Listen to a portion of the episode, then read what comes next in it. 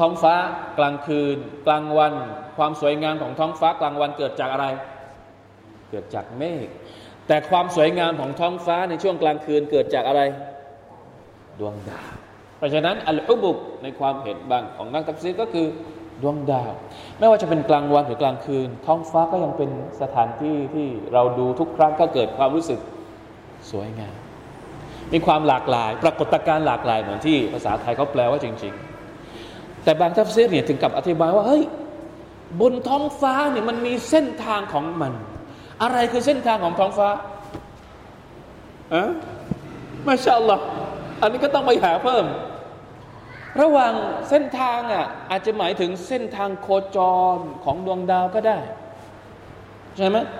เพราะดวงดาวเนี่ยมันมีเส้นทางโคจรของมันแต่เรามองไม่เห็น หรือ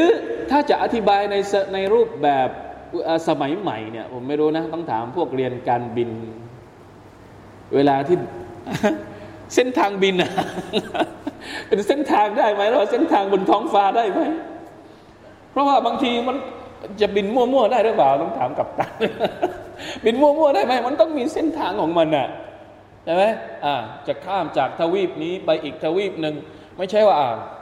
นะที่เขาบอกเคยเคยเคยเห็นมาที่เขาบอกว่าทำไมเครื่องบินเนี่ยจะไม่บินตรงเป็นเส้นตรง เราจะไปอเมริกาเนี่ยจริง ๆแล้วถ้าเราจะบินตรงเนี่ยก็คือบินข้ามทะเลอะไรอะแปซิฟิกหรือไม่ก็อีกตัวนึงทะเลทะเลอะไรนะก็คือแต่เขาจะไม่บินข้ามทะเลเขาจะบินเลียบขั้วโลกเหนือ บินไปทางอะไรเขาเรียกบินเป็นโค้งอะ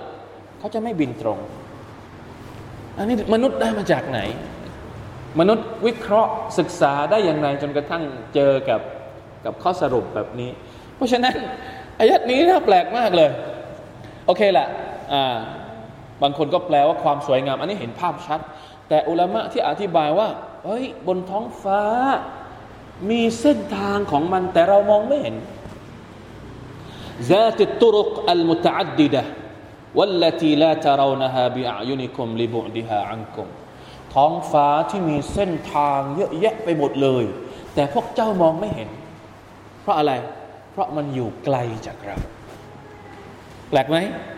สุฮานัลลอฮ์อ่านี่คือการการสาบานกับท้องฟ้า ซึ่งในมีหลายที่ในอัลกุรอานที่อัลลอฮฺตะลสาบานกับท้องฟ้าวัสสมาอิซาติลบุรูจอันนี้สุรตุลบุรูจอัลบุรูจก็คือจักรราศี อันนี้ก็แปลกละ เพราะฉะนั้น เห็นไหมพอสาบานกับสิ่งนี้ปุ๊บคนที่ฟังก็จะตั้งใจฟังแล้วว่า หลังจากการสาบานจะมีอะไรมาพูดถึง